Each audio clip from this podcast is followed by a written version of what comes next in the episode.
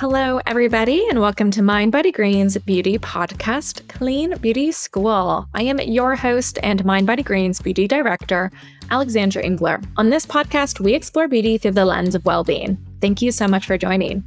And on today's episode, we will be discussing makeup tips and well-being tips. And to do so, I am having on a celebrity makeup artist and certified health coach, uh, which I just love that combination. And I can't wait to get into how she came to this path and to, uh, you know, how, how she approaches beauty. So without further ado, Lisa Aharon, welcome. Thank you. Thank you, Alex. I'm very, like, so excited to be here with you and just very in awe of the fact that you asked me to be here. So thank you so much. Well, you are kind of a perfect guest for us, really. I mean, you know, you... You're a beauty professional, you're a well-being professional, your your work is outstanding. So, you know, I'm so excited to get into this. And I always start these episodes by, um, you know, allowing the guests to, to share their story and talk about how they found themselves into the beauty industry. And, you know, for you specifically, makeup, um, what did your journey look like? I mean, if I was to go back to the beginning of my first love for makeup, I would go back to when I was really little. I mean, I've been obsessed with it since I was a little girl. I used to steal my mom's makeup, do friends' makeup in the bathroom, but obviously I wasn't taking it seriously back then. And I didn't, you know, ever think of it as a career path. It was just sort of a creative outlet, um, like any other art that I was in love with at that time. But it was, I guess, around the time that in my twenties, I was going to school and I was doing the typical, you know, get your English degree or, um, you know, just basic college that my parents really wanted me to do. They, the dream was to be a dental hygienist. And I was in school and really not seeing like an end goal within that path. And so I started taking other classes, um, and I'm from Vancouver. I'm Canadian. So I was living there at the time. I was going to Vancouver Film School and I was going to Emily Carr Art College. And I was just taking classes that appealed to me, um, everything from, you know, web publishing and web development to uh, Photoshop classes. And I started to do an associate's degree at a technical college because I was really fascinated by advertising and marketing. And I had a part-time job at a hair salon being a receptionist. And I was always really fascinated by the sales reps that were coming through and dealing with all of the hair care products and makeup products because that was of interest to me. So I ended up getting a job full-time as a sales rep for a beauty supply company, still not taking makeup into consideration as a career path. I was going for more of the advertising advertising route. And I don't know, I was twenty and it felt really serious. I had an in-home office and I thought I need to kind of tap back into um, something creative. And at Vancouver Film School at the time, they were offering a class for makeup for film and television. And all of my friends at the time were in the industry, but again, I just still didn't see it as a career path. But I took the class simply to have a creative outlet.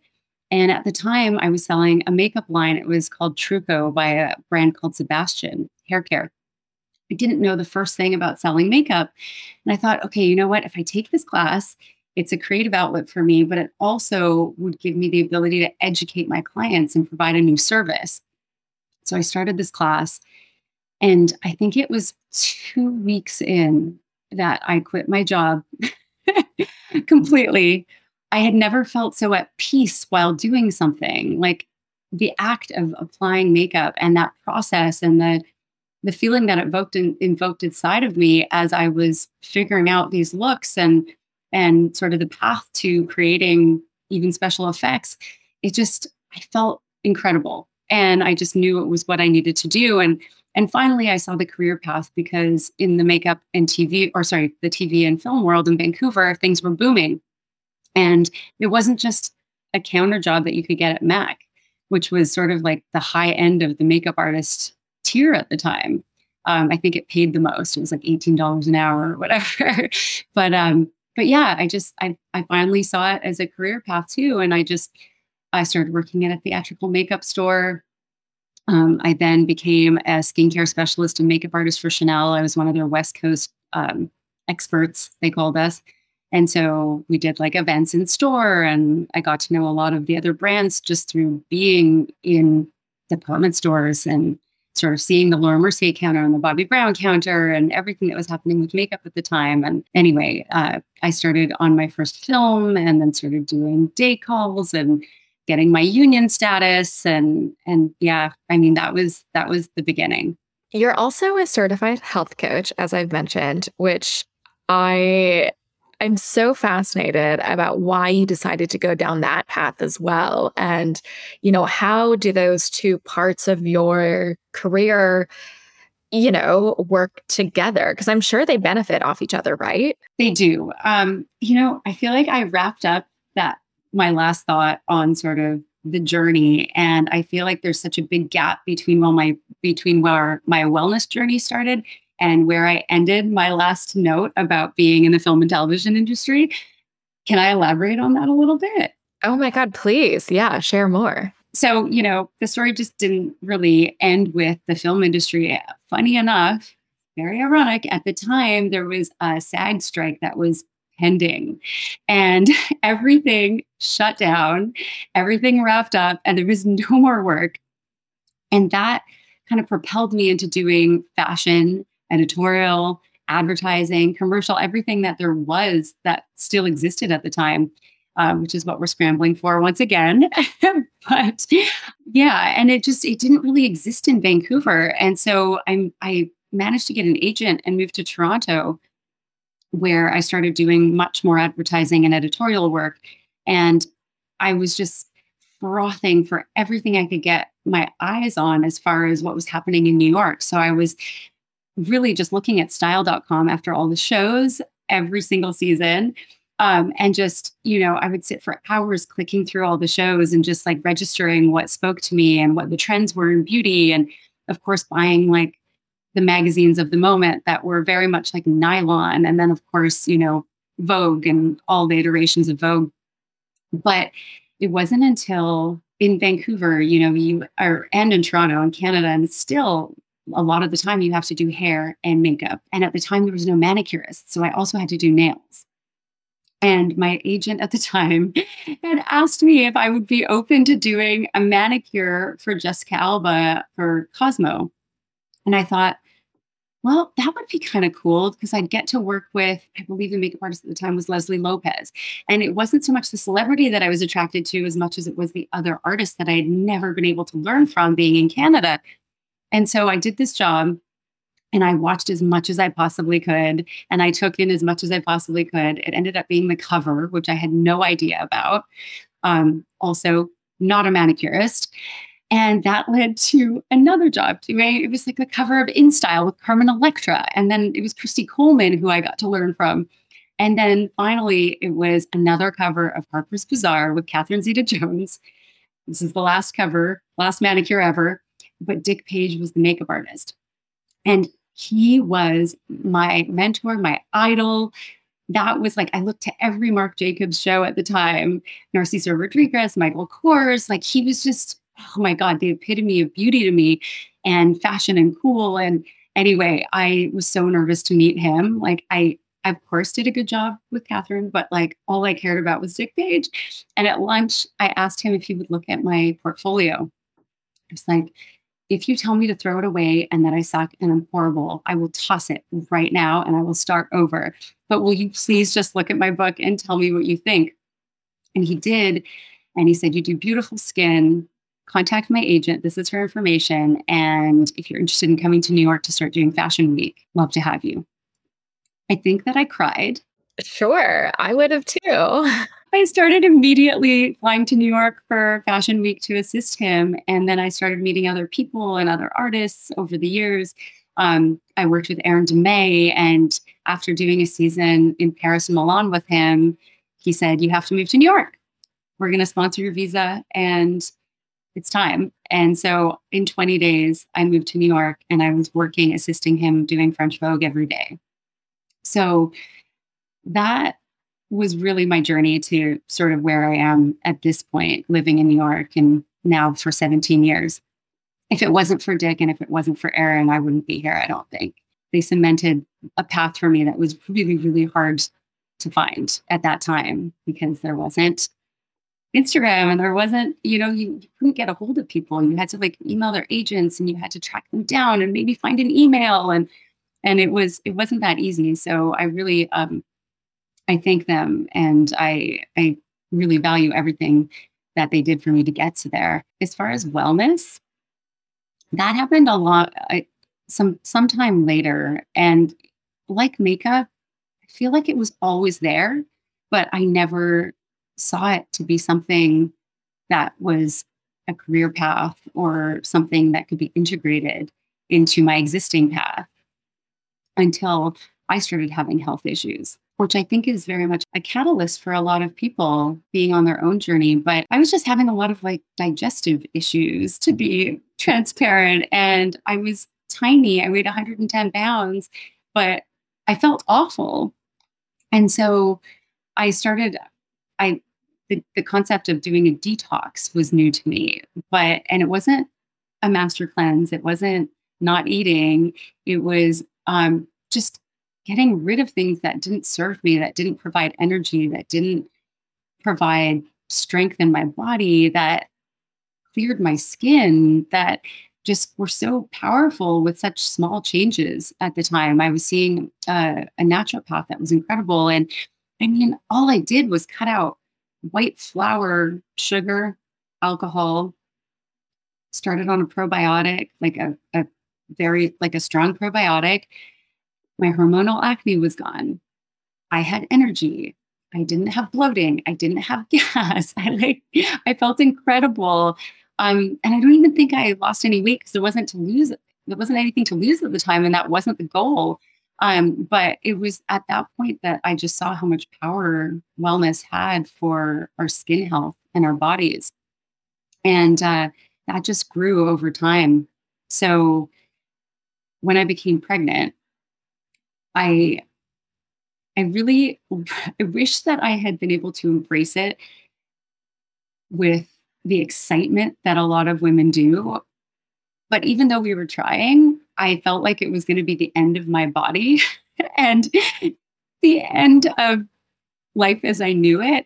And there was two things at play. I felt like if I didn't do this certification or this course that I was interested in now, I was never going to do it, which was the Institute of Integrative Nutrition. And I think a lot of people are familiar with it. I knew if I didn't do it now, I wasn't going to do it. And I also felt like I needed to support my year of being pregnant in the best way that I possibly could. And this was a way to do it. And so it started as a as a path for myself. Like it wasn't anything to do with anybody else. And uh, later, I realized how much it could really, really help in my work because I was able to offer maybe just the smallest thing, like, hey, how much water are you drinking? Or how much are you sleeping? Or are you taking a probiotic? When somebody asks me, what moisturizer should I use? And I just knew I had to do that certification and just enhance my my wellness knowledge so that I could help myself and help others, big picture. Your journey is so interesting. I feel like so many people, myself included, find themselves interested in well-being just purely out of need. And I don't want to say a last resort, but kind of.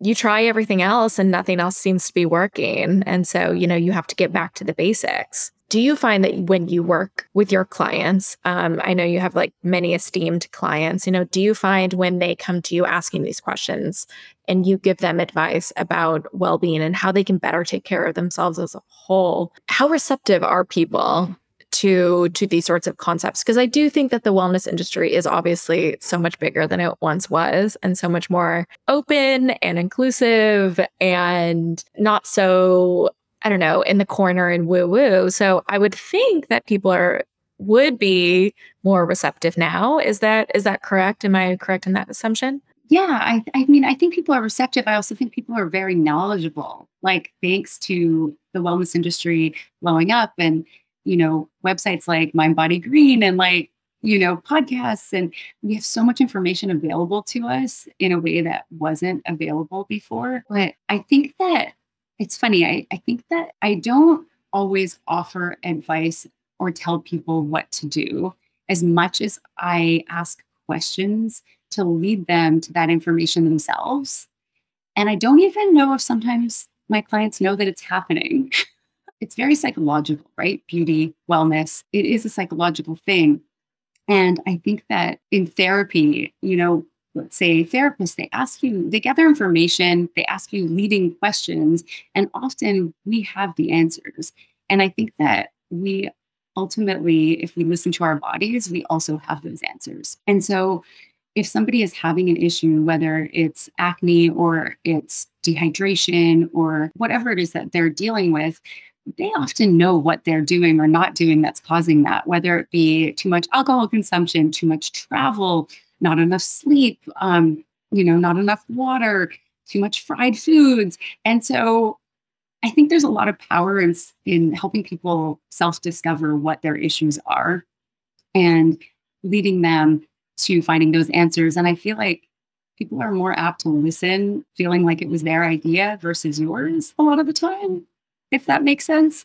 Totally does make sense. And I think you're so right that people often know instinctively like what what the solution is in a lot of ways. I even think about myself, you know, as we're talking about this, and like I I love skincare. I it's literally my job to talk about this sort of stuff. And yet I know that when my skin, when I have dark circles under my eyes, or maybe my rosacea is flaring up, it's like I know why it's happening. And it's happening because I'm not taking care of myself like I typically am, right? Or, you know, I had too much wine the night before, or I haven't been as diligent with my nutrition, or whatever it is. It's like I, we know what we're doing to our bodies. It's just about coming to that self-discovery, like you said, and coming to that understanding. And it's not always a bad thing, right? Like sometimes you know that, okay, traveling or doing whatever is, it's going to mess up my my skin, or it's going to cause me to have a flare up, or whatever it is. But you just do it anyway, and you deal with it, and you know you you make those trade offs and you make those choices. So I just I don't know. I think that like self discovery and talking, and your point about you know coming to that realization on your own, I think is really important, really interesting. It mirrors how I how I approach it myself almost. Well, speaking to you about rosacea, like being somebody that has it myself, let me ask you, like, is there literally any product that you can put on a rosacea flare-up that makes it go away? Do you have like a cream or an ointment or anything that you can topically apply to your face that will, within like twenty-four hours, make your rosacea go down? I have a few moisturizers that are calming, and I would say yes, within twenty-four hours they help. I don't have anything that's immediate, you know? Maybe this is the wrong point to make. However, for myself, um, with rosacea, if my skin is acting up, I can fix it within twenty-four hours with water and food and sleep, but I can't fix it with a cream. I have plenty of like be- between antibiotic ointment to, you know, fragrance-free um, healing balms, everything that supports it. None of it actually makes it go away. Everything is internal. And so I almost feel like it's irresponsible of me to not be able to offer that information when somebody asks me what product they should use on their face. I feel like I can't answer it until I have the other answers of what else is happening with you. Like stress is so powerful. And when I was coming out of my certification, we had to actually have health coaching sessions. And so I used friends, you know, to study the health coaching field, essentially. I had to do that, uh, even if it wasn't what I was going to practice full time. And I had a friend that was losing her hair. I had a friend that couldn't get rid of that last pound. I had, um, you know, a friend that was dealing with like with acne and skin issues. And after dealing or after kind of going through it with all of them, the answer was stress for all of them. Like stress was the underlying issue for all of their issues. And there was nothing that I could recommend as a makeup artist or as a beauty expert that was going to help them. It was just talking to them and being a good friend and helping them realize that that's what they were doing to themselves or what life circumstances were doing to them at the time. And it's just, it's all integrated. And so I just, I wanted to have a little bit of authority when I was giving advice, if I was giving it in my chair. I didn't want to be somebody that just was like reading every blog and watching every TikTok going, oh, you know what you should do? This is going to fix everything, which there's so much of that out there. And there's just not a one size fits all for anyone in beauty or in wellness. Everything works differently for for each individual. And in at I I N, at least, we studied like over a hundred different dietary theories. And I just, I don't believe that keto works for everyone. I don't believe that a macrobiotic diet works for everybody, or being vegan, or, you know, there's just, there is nothing that works for everyone. And you have to figure out what works for you, both in skincare, makeup, and in what you're putting into your body. So, yeah, no, I mean, I, I think you're absolutely right. And to the point of, you know, social media and what you were saying about, um, you know, just being another one of those voices who's just, you know, espousing information that maybe they aren't as well studied in.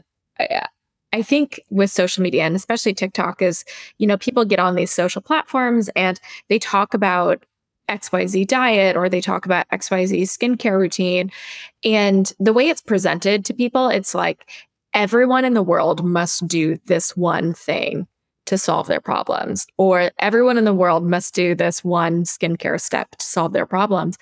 And I think that while I believe that social media has been incredibly beneficial for um, mass education, um, the flip side of it is it has unfortunately, you know, I think created this atmosphere where we think that all advice is for everyone equally, which is certainly not ha- how wellness and beauty should be approached, which is, you know, exactly the point that you're making. It's, I mean, it's tricky. There's a lot of voices to weed through these days to find what works for you and the right audience. And I don't know. I just, I encourage people to listen to their skin and listen to their bodies. And if something's not working for you, just because it's like the major trend right now, let it go. Like, it's okay. I have so many girlfriends that have young daughters that are obsessed with skincare right now, that are using products they just don't need to be using, like, you know, A H As and retinols and, and things that they just absolutely should not be using at their age, but because they're on social media, they want to be a part of that movement. And I am trying desperately to just speak to them and help them um, come up with a more, you know, minimal routine that will serve them better and not create problems in the future. So totally. I mean, that is an uphill battle, I feel like, with the young, uh, younger generations on social media. I mean, they just all have such extensive skincare routines, and it's, I don't know, I, it a little bit makes me worried. Um, I, I mean, I guess a lot of it makes me worried, but, um, like, I honestly feel like even, even as adults, I, I don't know about you, but during the pandemic, I, I really came to terms with the fact that I had rosacea because I had all the time in the world to finally take care of myself. Well, I mean, other than having a seven-year-old, but, you know, I had time at night to do my seven-step routine. And I came to realize that that was my biggest problem. I, my skin was on fire every night, and I, was, I couldn't figure out what was going on. I was using the most, you know, uh, sort of, I mean, very like high-end luxury products that were all clean and had beautiful botanicals. And um, it was all that beautiful, natural fragrance that was doing me in. And so much of it, so many actives. And so, yeah, I just, I urge and encourage people to pare things back when they can't figure out what is happening with their skin. Just do a little skincare detox, the same way that you would do a diet detox, and just bring it back to basics until you figure out what's happening. Yeah. Oh, I couldn't agree more. I feel like I was in the same boat during the pandemic, especially at the start. I was just like, okay, let's put it all on my face. And that didn't really work out for me. Your skin's incredible, by the way. You're absolutely glowing. Thank you. I mean, same to you. You have such beautiful skin. So, but you know, I, I always say my skin is a little high maintenance. So it certainly, it needs work, but not in the sense of I need to do multiple steps. It's just like, it needs work in the sense of I have to sleep eight hours. I have to eat well. I can only drink one cup of coffee a day. Like I only drink once a week. You know, it's it's high maintenance in a lot of ways. It is very regimented. I feel like there's weeks where that's easy and there's weeks where that's not so easy. So all the power to you. Well, I shouldn't say that I'm good at it all the time, but it's something that I think about. I think it's everything in moderation. You know, again, it's funny how there's just so many parallels between skincare and diet where, you know, I find that if I eat whole foods and I've got my water intake and I'm taking my supplements and, you know, my powders and, and I'm on track with that and really consistent, that I can one thousand percent have a day or two where I'm drinking all the natural wine I want and having a big plate of bolognese and I can, I can do what I want. And it doesn't, It it doesn't trip me up at all. Like I'm completely fine as long as I go back, you know, to being on track a couple days later. Same with skincare. I do unfortunately have to stick to a lot of fragrance-free formulas and because my skin just flares up all too easily these days. But if I stick with my skincare regimen that works for me five days out of the week, two days out of the week, I can use my vintner's daughter, I can use my sangria de fruta, I can use all my beautifully smelling clean, botanically loaded and essential oils. Like I can just, I can use those products and I, you know, my skin will, will withstand them for a couple of days as long as I go back. So it's just everything in moderation. Yeah. I really like that advice of, you know, having your standard, very sensitive skin safe routine and then being able to experiment and explore in other areas of skincare, as long as you have, you know, your basics that you go back to. Um, I, I think that's really great advice, especially for those with sensitive skin, you know, like myself. And certainly that's something that I think I'll, I'll start exploring with. So good tip. Thank you. I would love to know how it works out for you. Of course, like, you know, there's some people that have severe allergies and I don't advise that for them, but sensitive skin category, not the insanely allergic skincare category. Yeah, that's a fair caveat. It works. Um, and also, I don't know about you, but I find that things that come off my face immediately, I can withstand a little bit better too. So totally. Right. So I could use like a cleanser that has essential oils in it, like a, a nice oil cleanser I can use. Um, yeah, I can use things that have fragrance as long as they're coming right off, as long as they're not just sitting on my skin and I can use them on my body. So I get, I get a hit of that aromatherapy and everything that we love about those products. In a similar vein, what I have found, so I used to use as my exfoliation step, I used to use like the serums and the leave-on treatments. And now what I've done is I switched to, you know, I'll use an exfoliating mask maybe, you know, once a week, once every other week, because that's a wash-off product, you know, and so it doesn't have as long of contact with my skin and therefore isn't as irritating, which I have found to be a, a total game changer with how I approach exfoliation, just because I've, my skin can't tolerate a ton of exfoliation, so I have to be very mindful in how I do it, you know? It's high maintenance. We, we're high maintenance. But you understand your skin and that's huge. I, I mean, I'm sure you can remember a time that you didn't. And that was, I mean, the feeling of helplessness and not being able to, to figure it out is much worse. So I vote high maintenance and understanding your skin versus not any day. Yeah, no. And it's, um, it's a journey and it takes a while to figure it out. And then, you know, once you figure it out, something happens in your life and your skin changes and you kind of have to figure it out again. So it's a, you know, it's a lifelong thing. It's an evolution. I mean, it's always changing. And, and, and again, same with your diet. Like how many people do I know that used to be vegetarian that now eat red meat because they lacked energy and stamina and the ability to exercise in the way that they wanted to or needed to, you know, it's just, it's, it's always changing. I mean, I don't know, when I was pregnant, I was able to drink a full glass of milk, and I most definitely am sensitive to dairy, but that's what my body wanted and needed at the time, and it worked. So, I mean, pregnancy is a whole other, I don't know, it's a whole other thing, but, but, but it's just one example of how your body can change over time, and, and just needing to listen to it and not judging yourself for it.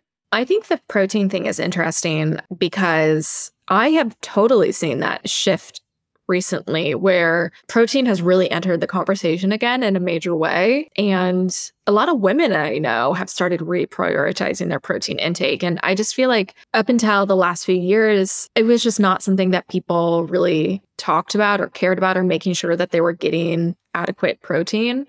Um, so it's just very interesting that you say that. Uh, it's just like something that I've noticed recently, where just people have been, you know, recommitting themselves to making sure that they get enough protein intake. I've noticed that along with um, muscle building versus cardio. Um, I think that, you know, as women get older, we just can't hold on to muscle mass the same way that we used to. And so it's just becoming more important. I mean, from my age group anyway.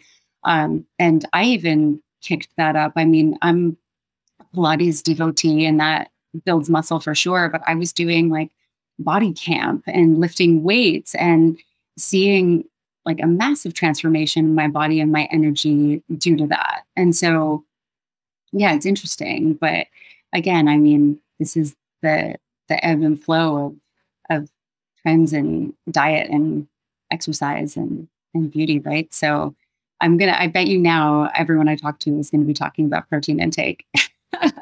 I no, I definitely see it. It's definitely like percolating in the zeitgeist, which I just, I think is interesting because I don't, five, ten years ago, I don't remember any women I know, I knew talking about, you know, making sure that they get enough grams of protein a day. And now I see it all over. So I just, I, I find it fascinating. This has been a fantastic discussion about the wellness industry and your views and your advice on it. I, I do want to move over to more of the traditional makeup end of the conversation and your, you know, and selfishly get some advice from you.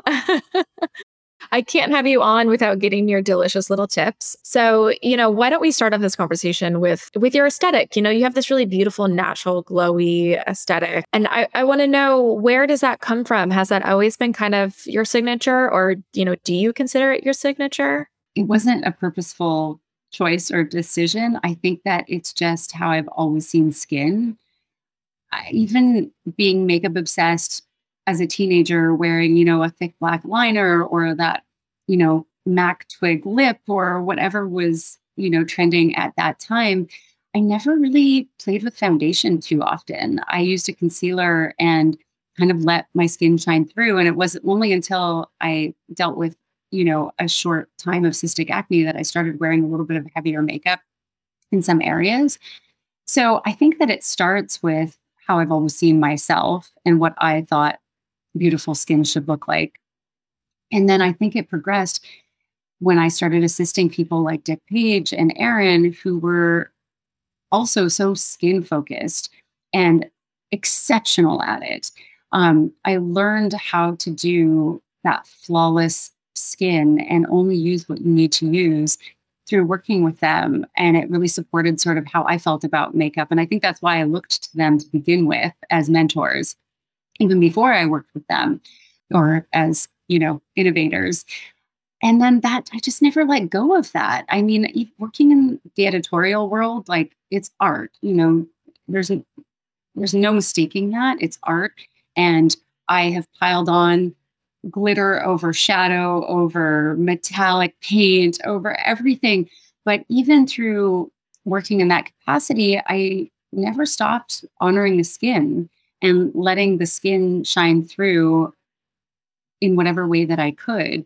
Um, I didn't need to do a full beat in order to execute an artistic makeup look. And I feel like that just, again, like evolved and translated into when I started doing celebrity and, and music. um, I still kind of let the skin shine through and mix that with creative looks. And I just, I don't, I mean, if you're going for I don't know, like a very specific editorial look. Like I understand doing like a really incredible matte skin or, um, you know, I work with Florence from Florence and the Machine, and I have for the last like eleven years. And that girl runs across the stage back and forth every night.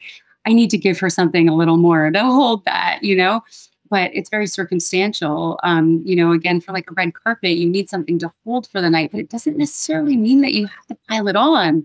Um, I just, yeah, I guess I've just always felt like it was important to let somebody's natural skin shine through. And I feel that way for myself and for everybody. So, so, you know, I think, I think especially with folks who are, you know, our readers or our listeners, um, the the quote unquote no makeup makeup look is kind of our baseline. I consider it my baseline. I don't usually want to look like I'm wearing makeup. I very much just want to, you know, cover up the dark circles and, you know, maybe may, maybe even out some redness and, you know, focus on the brows, those those little touches.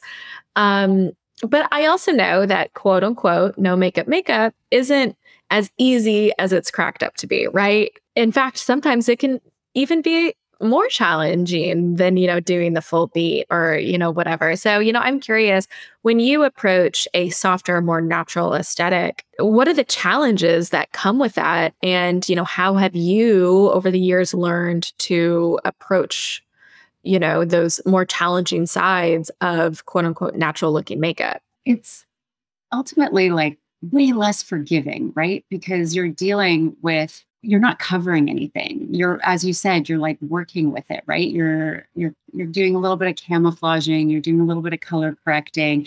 Of course, you're covering like a nasty spot that pops up, and inevitably it will. Um, but it's not as, there's not a lot of room for spackling and getting this like solid canvas underneath to cover everything up. Um, And I guess, what are the challenges? I mean, I guess it's just that, that it's not very forgiving. You have to be very detail-oriented and very light-handed and very patient.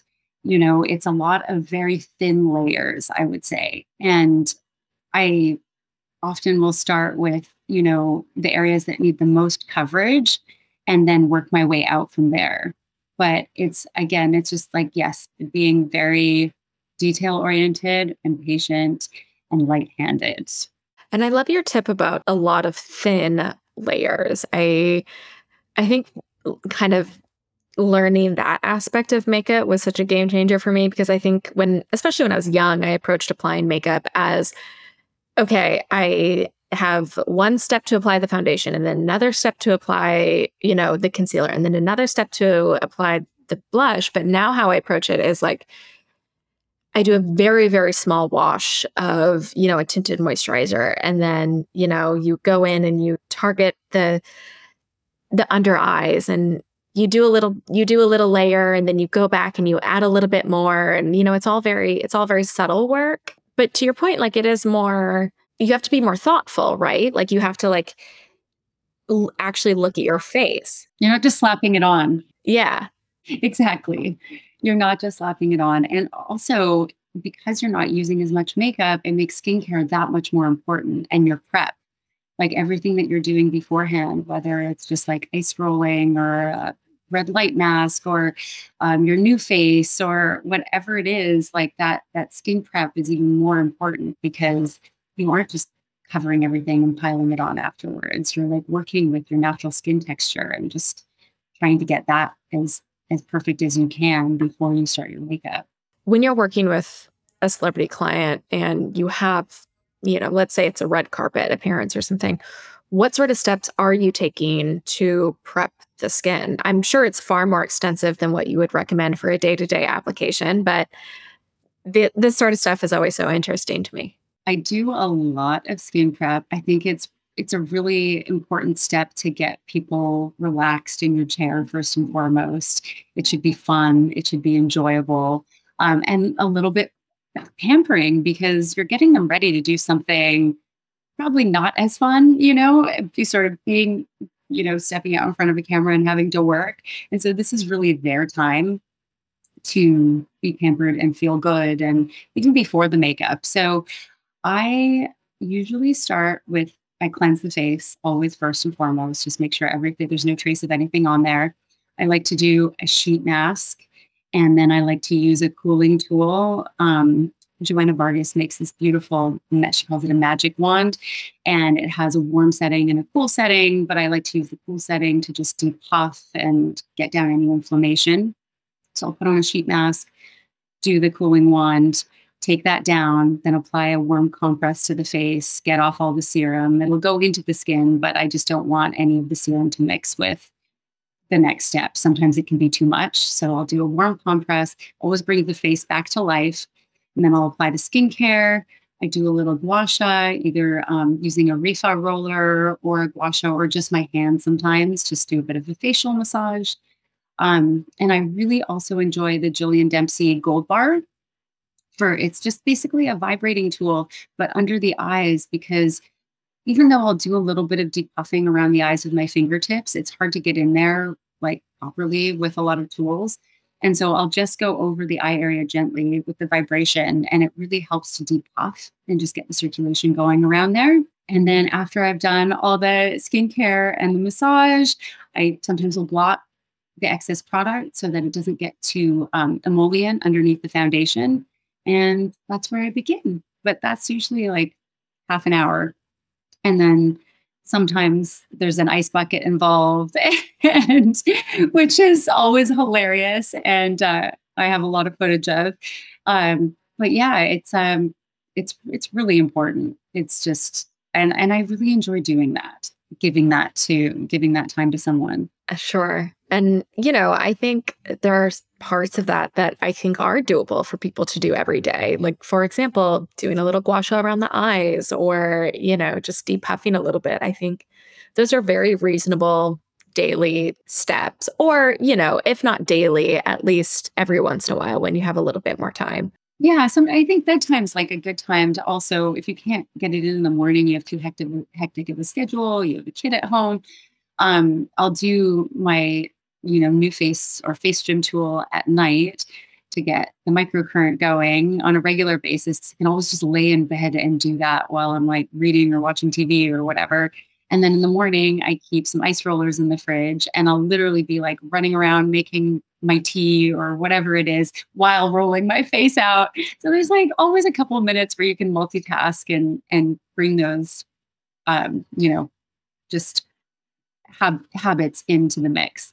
You know, speaking on kind of the daily fundamentals, I always love to know what makeup artists think should be in a person's classic makeup bag. Like, what are the core staples that not every woman, but most women or men or any anyone of any gender should have in their makeup bag should they choose to wear makeup daily? I guess I speak from a pers- my personal perspective, but I think mascara, a lash curler. I that's my I've talked about it plenty, but my Desert Island product, like forget about mascara, like no mascara is doing all that heavy lifting without a lash curler.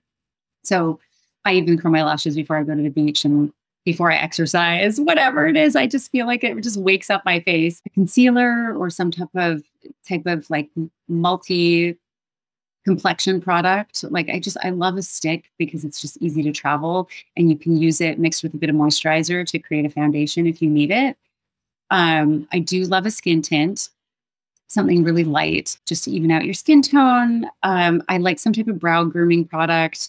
I personally like just using a tinted brow gel because it's really, really quick and it just fills in where I need and holds them in place. But if you do need a pencil, of course, whatever is your preference. And then some type of lip product. I mean, I'm a lip balm junkie. Like, give me a lip mask. They're everywhere. They're scattered. There must like there's probably eight of them just surrounding my body right now because I need it always near me. But yeah, like some type of lip that can just wake up your complexion. It's just the easiest way to go from feeling kind of blah to feeling vibrant and awake again. It's just throwing on like a red lip or a nice gloss or some type of lip product that makes you feel like your complexion brightens. Okay. I love, I love every, every single one of those product categories. So, oh, oh my God. I cannot I cannot not say this. I can't believe I left out blush, because that is my like holy grail product. So like a multi, I use blush for, you know, a cream blush for lip, eye, cheek, something that I can use for everything, something that you can use for everything. I like blush and eyelash curler. Don't leave home without it. Is that too much? What? I said, is that too much? Sorry. No, no, I definitely never leave out, leave home without like a little multi-use balmy situation, you know, that I can tap on the lips, or I can give myself a little bit more color, or, you know, if I, if I need to last minute create some sort of eye look, I can use it. Um, I'm a, I always have one in my bag, so I'm right there with you. Okay, good. Um, I, yeah, it's great. I feel like just multi-products in general, so that you can keep them in your purse and also make traveling really easy, or make getting ready in the morning. Like, I feel like don't need to spend more than five minutes doing your makeup in the morning for the most part. Or like, honestly, sometimes I'll, we, we were discussing earlier, I walk to work. And so I don't always love to do my makeup before I walk to work, because sometimes I get to the office and I'm sweating. You know, it's it's when it's hot out. So, you know, I, I have a handful of, you know, my little products, and I have them in my little bag, and then I'm and they're all multi-use products. So then I can easily just like gussy up when I get to the office. And, you know, it, it makes all the difference, is just having like a few core products that can do multiple things, you know? And it's less time with makeup on your face. Totally. Which I, I, I'm always there for. I'm like, let that skincare sink in. Yeah. Oh, yeah. And it's just, you know, an easier morning for myself. All I have to do is just get up and wash my face, put on the sunscreen, and get out the door. I don't have to think too much. Exactly. I love that. So, you know, the last thing I want to chat with you about is how you take care of yourself daily. Um, why don't we start with your beauty routine? Let's start with skincare, and then we can do makeup. Okay. Okay. Well, this is, this was, this is always a tough question, because I have so many things. Um, and it's, it's constantly turning over, and there's, I mean, I guess like I don't wash my face in the morning. I wash it at night. I feel like that's enough for me. And if I wash it at night, then I just like to work with my natural oils um, in the morning to, you know, just keep my pH balance and my barrier protected. Um, then I like to use, I usually don't use more than one serum in the morning and one serum at night. So I'll, I'll often opt for like a vitamin C serum or some type of barrier protecting serum in the morning, followed by a moisturizer and eye cream. Always eye cream. I like, even before I became a habitual user of moisturizer, I never skipped my eye cream. And I think it bought me an extra few years. So um, that is something that I love to use. And then after I do my makeup, I usually give myself a spritz of some type of um, water just to help set everything. So, so yeah, I will... you know, after doing my makeup, come back to my last skin skincare step and use a face mist to just set everything and bring a glow back, especially if I've used any powder. Um, and then at night, it's really similar. I I cleanse. I use some type of serum. Sometimes it's a retinol. Um, sometimes it's a exfoliant like an A H A. Um, although, as we discussed earlier, like I'm definitely of the physical scrub a little bit more these days. Just the less I need to sit on my skin, the better. And then again, just like some type of face oil or moisturizer. And I keep a mist next to my bed. So I always mist my face before going to sleep just to add a little boost of hydration. But I do try to keep it minimal and just space out doing a sheet mask or a face mask throughout the week. Um, along with trying to regularly use my red light mask, because I do find that that's super helpful for my rosacea too. Mm-hmm. Um, no, I love uh, red light therapy. It's really helped my skin, my rosacea in particular. Um, okay, so what do you do for makeup? For makeup, I mean, it's very much what I told you that was in what, what I think should be in someone's makeup bag. And I, I mean, I didn't call out brands on the skincare front, but I would be very happy to, because I have so many favorites. And uh, I don't know about you, but again, fragrance-free world, Doctor Rogers Restore, has been a savior. That is clinical shield recovery balm um, has been really, really helpful. The solution, it's uh, the Chanel La Solution ten, I think that's what it's called, um, has been fantastic, which I never would have thought a Chanel product would be great for my skin, but it really has helped a lot. And then as far as... I get that product recommended on this podcast way more than one would think. I mean, it's like up there.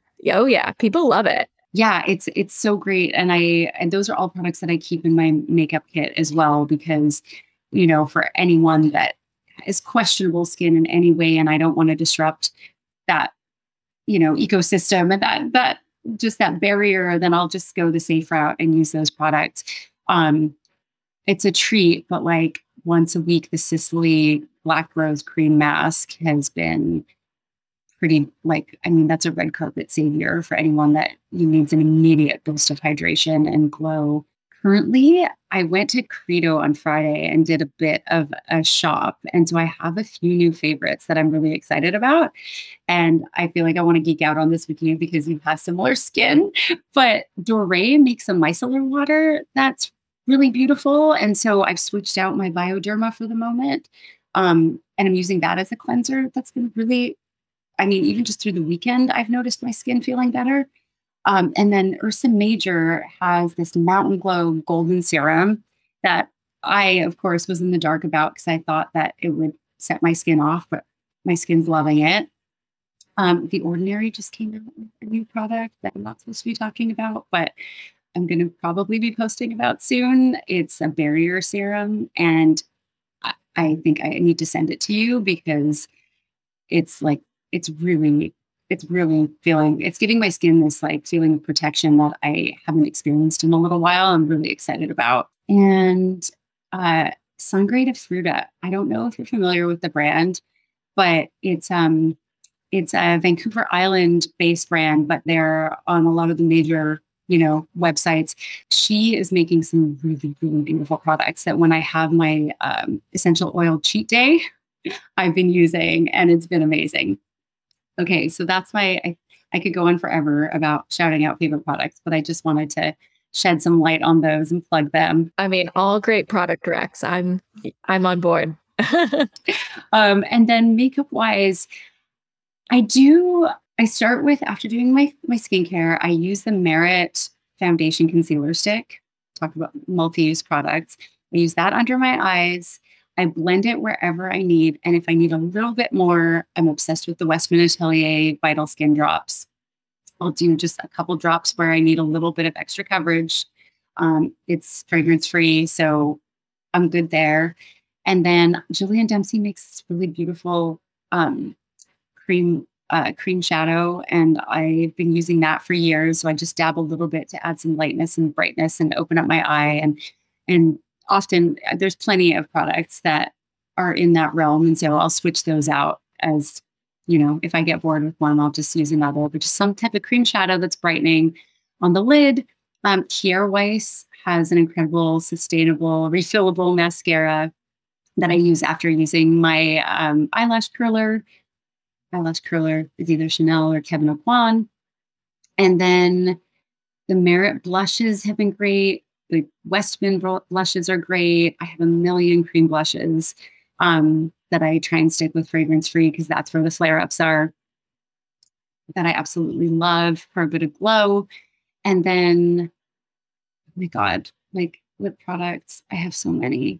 Uh, just some type of lip product to keep me looking hydrated. Doré also makes like a nice healing balm. Same with Doctor Rogers. Just usually throw that on, and sometimes with a bit of a lip liner. And I would be remiss not to mention that last year I created a line of lipsticks. They're called Lip Silks with a brand called Soshe, which is still direct to consumer.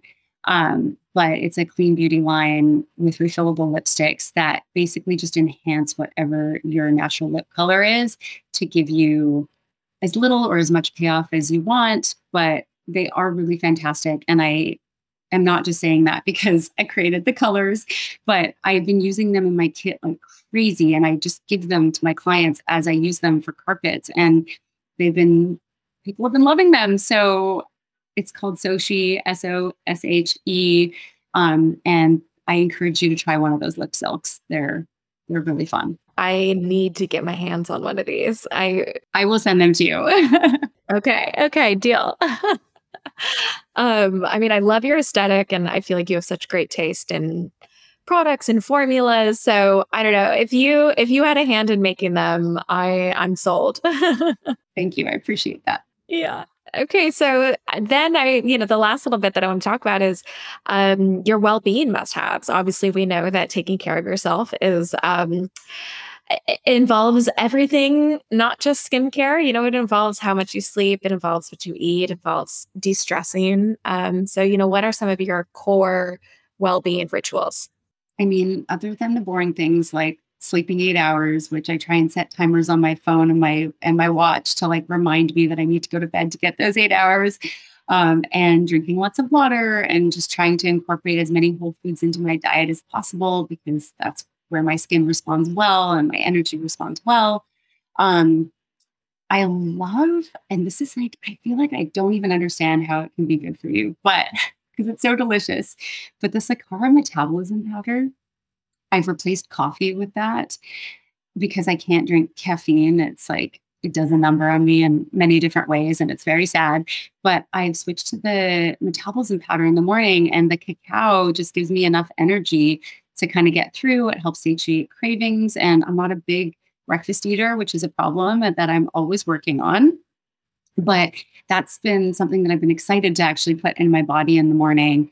Um, and I switch things up. So I go between that and then having my athletic greens, which I know everybody knows about, but um, it's really helped me feel like it's I'm staying on track, even throughout the summer where we all tend to fall off a little bit, maybe drink a little more, um, maybe go out for more meals and not be in our regimens so much. Um, that's really helped keep me straight. Um, just keeping on my probiotics. And when I'm starting to feel low, just upping my levels of D three and vitamin C, um, obviously both really great for the skin and for our immune system. Um, as far as just the things that help me feel grounded, I'm really fortunate to have a bungalow at the beach uh, in Rockaway. And so it's just lots of bike rides and beach walks. And um, this summer I got to swim a lot because we were in Vancouver. And so I was just waking up and just getting straight into the pool and, and doing, you know, twenty laps in the morning, um, going for hikes. Like, I think that any opportunity that I get, I try and connect with nature. And being in a city like New York, it's just been really, really important to take those opportunities whenever they arise. Um, and when I can't get out into nature, Pilates, I just...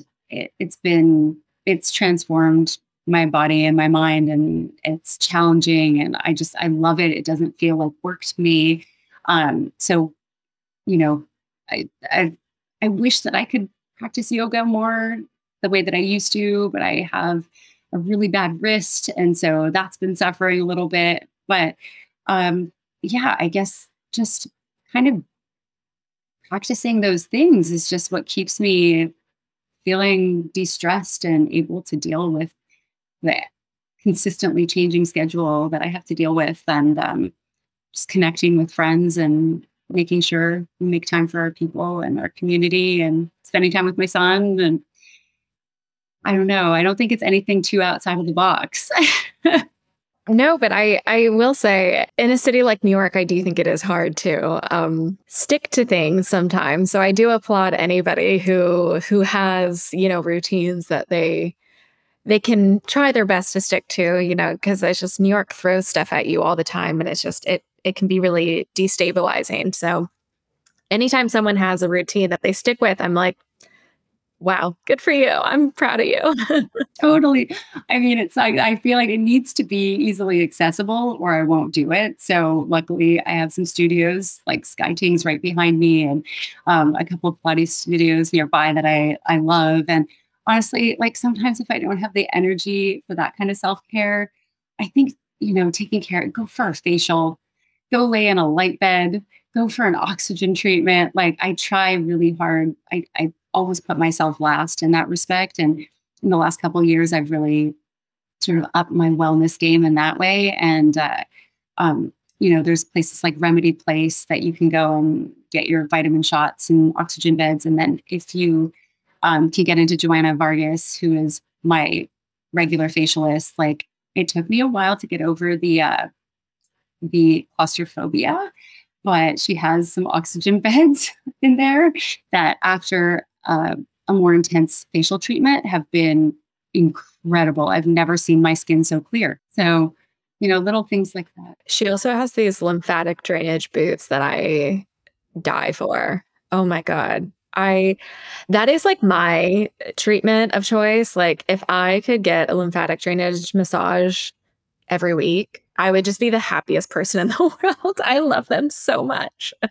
It's the little things, isn't it? It's like getting that, that, that touch and that, that care that we just, we never get enough of. So it's so great that you figured out what works for you. Oh my God, I live for those boots too. I'm like, put me in the boots and can you give me a facial while I'm in the oxygen bed? And then can you put the oxygen bed in the light bed? Because we have one hour and I need everything. Put it all on. I love it. This is, this is our lives, right? It's like the chaos and you're just trying to find moments of peace within it. So I know. I'm coming into Dumbo to visit you. I'm you do have to come. And Lisa, this was so fun. I could listen to you chat all day. You just encapsulate so much of what we talk about here and, um, you know, what our, our beliefs in beauty are. And so it's just, it's so refreshing to talk to you. And I just, oh my God, I loved this conversation. Thank you. I loved it too. Thank you for allowing me to be here. I feel very honored. Truly, honor and pleasure is all mine. So thanks, Alex. Thank you so much for listening to today's episode. I hope you enjoyed it. For more beauty content from the team at mindbodygreen, you can always read along with our content at mindbodygreen dot com, follow us on social media, and of course, tune in to next week's episode. If you enjoyed this podcast, don't forget to rate and review us. And if you ever want to reach out with questions or insights or thoughts, you can find me on Instagram at Alex underscore Blair underscore. Thanks so much for your time.